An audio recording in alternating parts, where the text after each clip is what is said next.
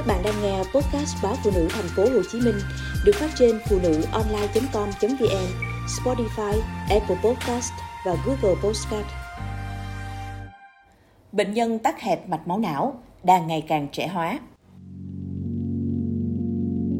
Nếu như cách đây 5 năm, bệnh nhân trẻ nhất được bác sĩ ghi nhận là trên 50 tuổi, thì hiện tại trường hợp trẻ nhất chưa tới 30 tuổi. Theo thạc sĩ bác sĩ Trang Mộng Hải Yên, trưởng đơn vị can thiệp mạch máu não, khoa tim mạch cấp cứu can thiệp bệnh viện thống nhất, thì số bệnh nhân bị tắc hẹp mạch máu não đang ngày càng trẻ hóa. Tắc hẹp mạch máu não là nguyên nhân dẫn tới đột quỵ. Trước đây, độ tuổi, chủng tộc và giới tính được coi là những yếu tố nguy cơ của đột quỵ, thì nay lối sống thiếu lành mạnh lại được coi là nguyên nhân chính dẫn tới điều này. Giới trẻ bây giờ bận rộn, thường xuyên dùng thức ăn nhanh, đồ nấu sẵn, uống nhiều rượu bia, ít vận động, ít tập thể dục thể thao.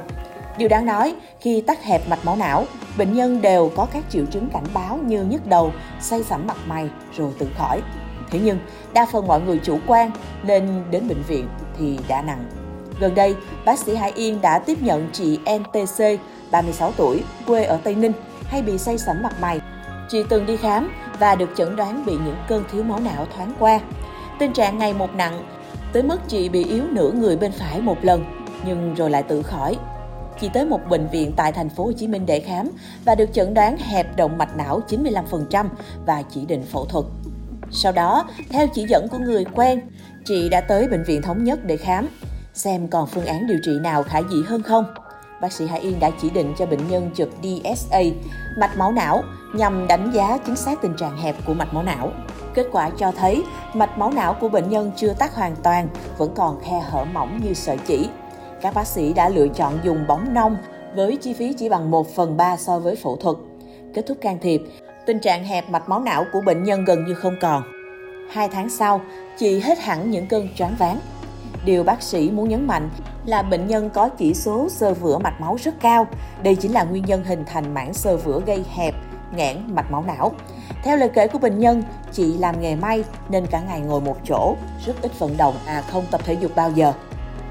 Chị KV, 29 tuổi, làm nhân viên văn thư, ngụ quận Tân Bình, thành phố Hồ Chí Minh, vô cùng bất ngờ khi được chẩn đoán bị hẹp mạch máu não và đang có chỉ định đặt stent nông mạch, nếu không nguy cơ đột quỵ sẽ rất cao.